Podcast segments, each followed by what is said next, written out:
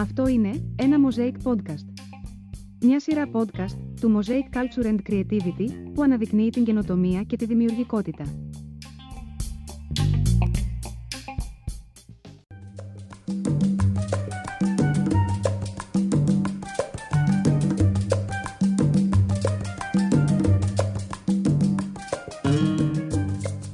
Είναι το Art Jewelry, a wearable art podcast.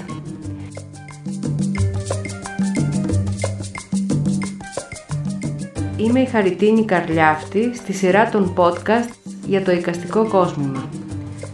Σε αυτή την ενότητα θα ασχοληθούμε με τα υλικά. Καλεσμένοι μας θα είναι καλλιτέχνες από την Ελλάδα και όλο τον κόσμο που θα μας μιλήσουν για τα υλικά που χρησιμοποιούν, τον τρόπο που τα επεξεργάζονται ή τον τρόπο που τα συνθέτουν.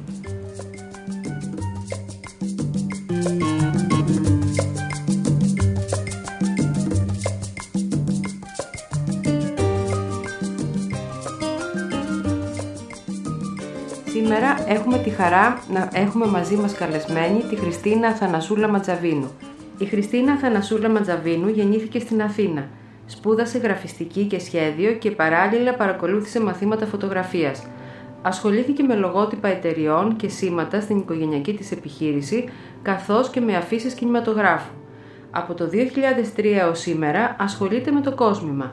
Κύριο μέλημά της είναι κυρίως η σύνθεση ετερόκλητων υλικών, παλιών και νέων.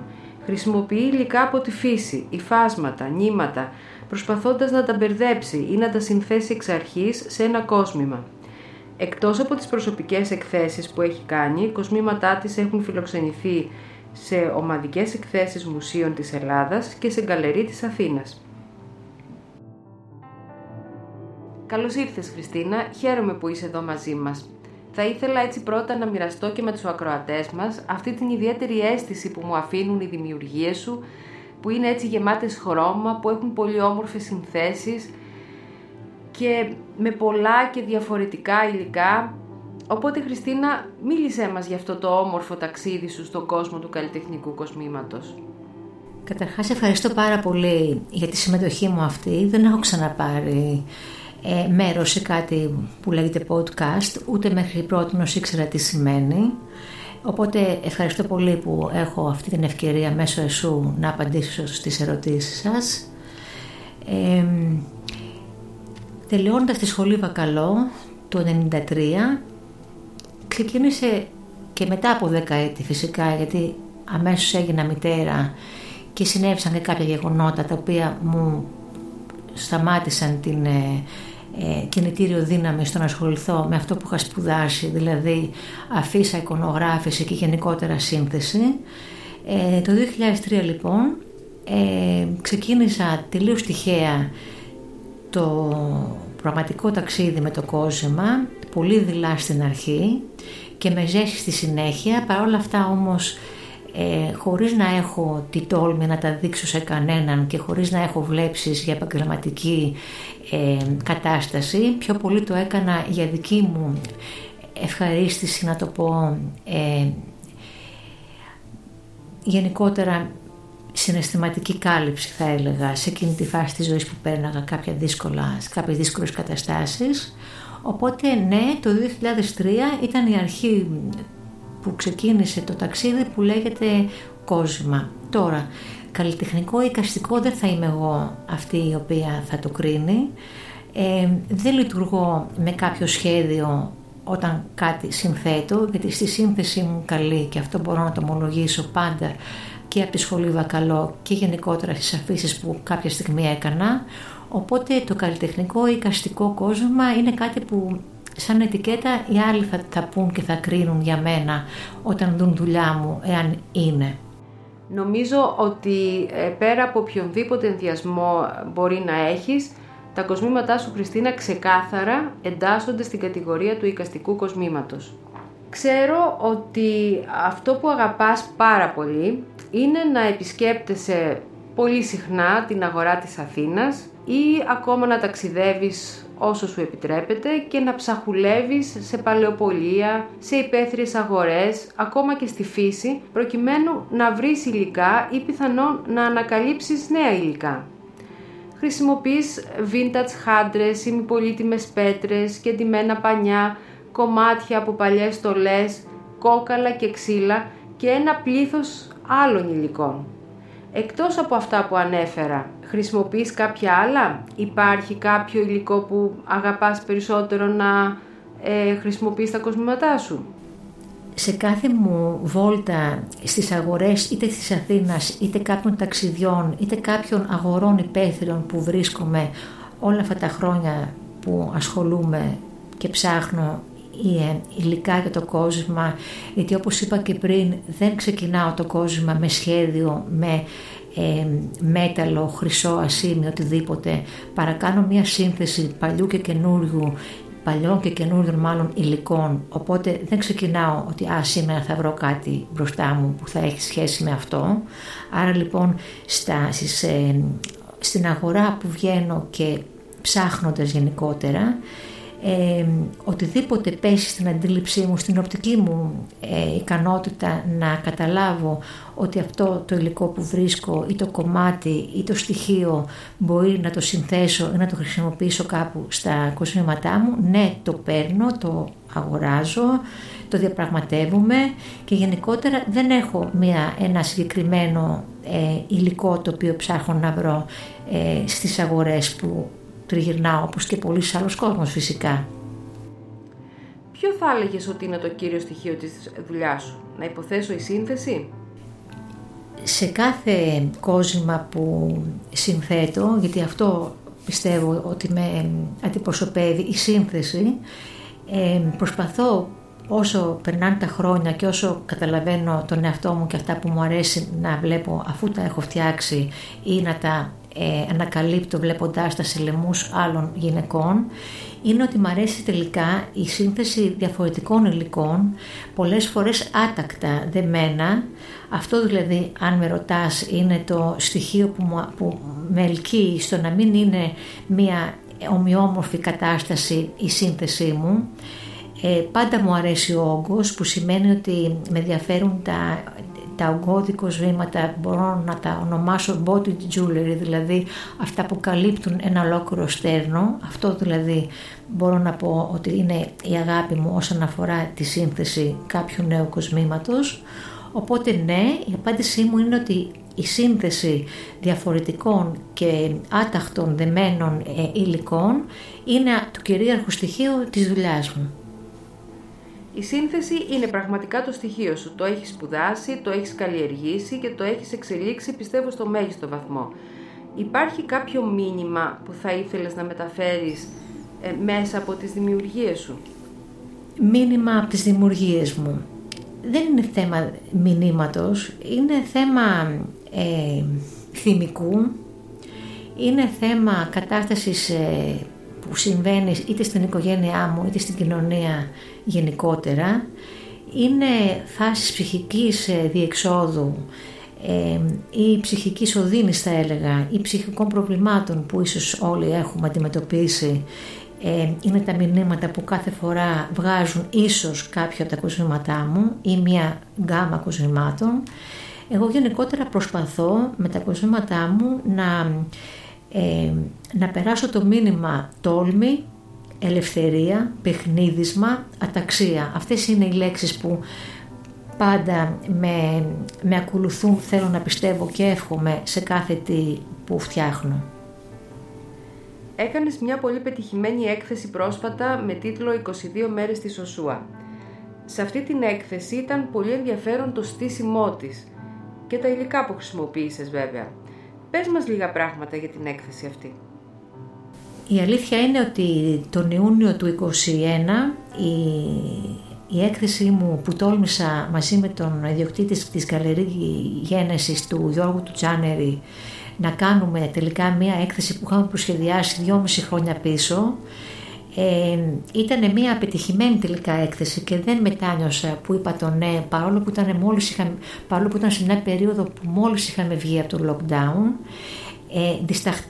Διστακτικά στην αρχή, θα έλεγα, αλλά όσο περνάγαν οι μέρες που μου έγινε η πρόταση ναι, να τολμήσουμε, να ανοίξουμε και να προχωρήσουμε στο στήσιμο και στην έκθεσή τους, Ναι, θεωρώ ότι έκανα καλά, δεν το μετάνιωσα.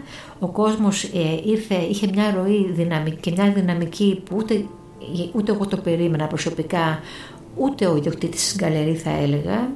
Έμεινα απόλυτα ικανοποιημένη, όχι για τις πωλήσεις ή τα κοπλιμέντα, αλλά για το ταξίδι που έγινε για να φτιαχτεί αυτή η έκθεση όσον αφορά το στήσιμό της, κάτι που δουλέψαμε εγώ και ο Γιώργος και εγώ βήμα-βήμα, με σκέψη ότι δεν θέλαμε να κάνουμε μία έκθεση πάλι κοινή που θα μπορούσε ένα κοινό να δει σε ένα κατάστημα, σε έναν υπαίθριο χώρο, σε μια αγορά υπαίθρια, αλλά να προβάλλουμε μια πόλη που είχα επισκεφτεί το 2018 τον Αύγουστο, και μέσα από την πόλη να δουν τα κοσμήματα που έφτιαξα βρίσκοντας υλικά στη φύση, πεταμένα στην ουσία, κάνοντας δηλαδή ένα recycling. Οπότε τα υλικά που βρήκα και χρησιμοποίησα ήταν οτιδήποτε μπορούσα να επεξεργαστώ, να τρυπήσω, να βάψω, να επέμβω σε αυτά και τελικά να συνθέσω. Μακρινή Σοσούα λοιπόν. Θα ήθελα να μας περιγράψεις λίγο την εμπειρία σου εκεί και πώς έφτασες σε όλα αυτά τα περίεργα υλικά που χρησιμοποίησες.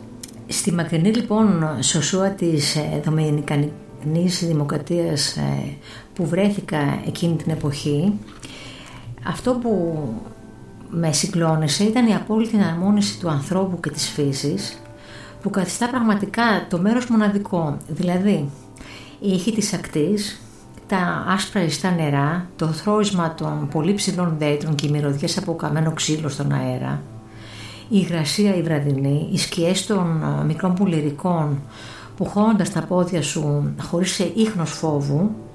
Δηλαδή για μια κατάσταση πριμητή που δύσκολα μπορούσα να ξεχάσω. Έτσι λοιπόν άρχισα σιγά σιγά να μαζεύω και στη συνέχεια μπορώ να πω με μανία καρπούς, κοχύλια, όστρακα, πετρώματα και απολυθώματα ζώων, ραχοκοκολιές ψαριών, φύλλα, φτερά, σχοινιά, ρίζες, κοράλια, ίνες ρούχων ξεχασμένων στην παραλία, νήματα, κλωστές, πλαστικά, νάιλον κομμάτια από αυτοσχέδιες ξαπλώστρες που κάποιοι τουρίστες είχαν φέρει. Όλα αυτά τα παρατημένα στην ουσία από καιρό κάτω από τον ήλιο. Και με αυτά τα υλικά γέμισα ένα βαλιτσάκι 8 κιλών που μετέφερα μαζί μου, που φυσικά το αρχικό της περιεχόμενο έμεινε εκεί πίσω σαν δώρο-αντίδωρο της φιλοξενίας τους, και σε αυτά τα 2 χρόνια που προχώρησαν ασχολήθηκα με αυτά τα υλικά, που σημαίνει ότι τα έπλυνα, τα καθάρισα γιατί έχουν και μια ειδική μυρωδιά όπως όλοι ξέρουμε από τη θάλασσα, τα αποξήρανα και βασικά προσπάθησα να τα συνθέσω και να αποτυπώσω αυτή την δυνατή αίσθηση της πόλης, μιας πόλης που δονείται στην ουσία, αφήνοντας σε αυτούς που έχουν την τύχη να την επισκεφτούν δυνατές εικόνες και εμπειρίες. Αυτή ήταν η Σοσούα για μένα και αυτή ήταν και όλη η περιπέτεια και η έκθεση που θέλησα να δείξω στο κοινό τον Ιούνιο του 2021, και πραγματικά έμεινα πολύ ευχαριστημένη από την απήχηση που είχε στο κοινό. Με τη ζωγραφική ξέρω ότι έχεις μια πολύ προσωπική σχέση. Αυτό πώς έχει επηρεάσει τη δουλειά σου, στις επιλογές που κάνεις κάθε φορά? Η σχέση μου με τη ζωγραφική, καταρχάς είναι λόγω του συζύγου μου που είμαστε 30 χρόνια μαζί και φυσικά έχω μεγαλώσει κοντά του αφού είναι και 10 χρόνια μεγαλύτερός μου, και φυσικά έχει επηρεάσει την αισθητική μου, θα ήταν ψέμα να πω ότι δεν έχω επηρεαστεί. Σίγουρα έχει επηρεάσει και τη δουλειά μου όσον αφορά την κριτική που πολλές φορές ίσως παίρνω από αυτόν όταν μου κάνει τη χάρη, λέω σε παρένθεση, να πει τη γνώμη του, ή όσον αφορά την αυστηρότητα που τελικά κρίνω την επόμενη μέρα που έχω κάνει ένα κόσμο, αφήνοντάς το στο πάγκο εργασίας και ξαναβλέποντάς το μετά από κάποιες ώρες. Οπότε ναι, και η ζωγραφική έχει παίξει ρόλο στη δουλειά μου όσον αφορά σίγουρα τη μίξη των χρωμάτων. Όμως για να είμαι ειλικρινής, μετά από την θητεία μου στη σχολή Βακαλό 4 ετών και έχοντας την οπτική αντίληψη ως μάθημα κύριο στα μαθήματά μου, ναι, θεωρώ ότι η οπτική αντίληψη παίζει και αυτή ρόλο, η δική μου οπτική αντίληψη στα πράγματα, κάτι τελείως κατακτημένο από μένα, οπότε ναι, και η ζωγραφική αλλά και η προσωπική μου αντίληψη έχουν παίξει ρόλο σίγουρα στα κοσμήματα που συνθέτω. Επειδή στο podcast ο λόγος είναι το κυρίαρχο στοιχείο, μπορείς με λέξεις να μας ζωγραφίσεις τα κοσμήματά σου, Χριστίνα? Στη λέξη podcast που μπήκε τελικά στη ζωή μας πρόσφατα, εάν πρωταρχικό, όπως λέτε, ρόλο παίζουν οι λέξεις, εγώ τολμώ να πω ότι οι δικές μου λέξεις σε αυτήν όλη την διαδικασία που έχουμε έρθει μαζί με αυτές τις ερωτήσεις, που και πάλι σας ευχαριστώ πολύ, είναι η λέξη τόλμη, όγκος, μίξη, αταξία, jewelry, ελευθερία, και νομίζω ότι εδώ κάπου τελειώνουμε. Ευχαριστώ και πάλι πάρα πολύ που είχα αυτή την εμπειρία και εύχομαι όλα αυτά που σήμερα λέμε να βοηθήσουν και εμένα την ίδια να προχωρήσω ένα βήμα παραπάνω, γιατί για μένα η κάθε μέρα που περνάει είναι μια μέρα που θα μάθω κάτι καινούριο, θα επεξεργαστώ κάτι καινούριο, και φυσικά θεωρώ ότι κανείς δεν είναι τελειωμένος όσον αφορά το τι ψάχνει να δείξει, να νιώσει ή να πει με αυτά που φτιάχνει με τα χέρια του. Και εμείς ευχαριστούμε πολύ, Χριστίνα, για όσα μοιράστηκες μαζί μας, για όλο το ταξίδι που κάναμε μαζί στο δικό σου θαυμαστό κόσμο. Εύχομαι να έχεις πάντα ωραίες εμπνεύσεις, να δημιουργείς ωραία κοσμήματα και να κάνεις κι άλλες πολλές πετυχημένες εκθέσεις στο μέλλον. Και κάπου εδώ κλείνει το ταξίδι μας με το σημερινό μας καλεσμένο. Μπορείτε να πάρετε μια πιο ολοκληρωμένη εικόνα για αυτές τις υπέροχες καλλιτεχνικές δημιουργίες επισκεπτόμενοι το www.faceartnet.com. Είμαι η Χαριτίνη Καρλιάφτη στη σειρά των podcast με τον τίτλο Art Jewelry and Wearable Art. Μπορείτε πάντα να μας ακούτε μέσα από το FaceArtNet, το Mosaic, το Spotify και το Google Podcasts.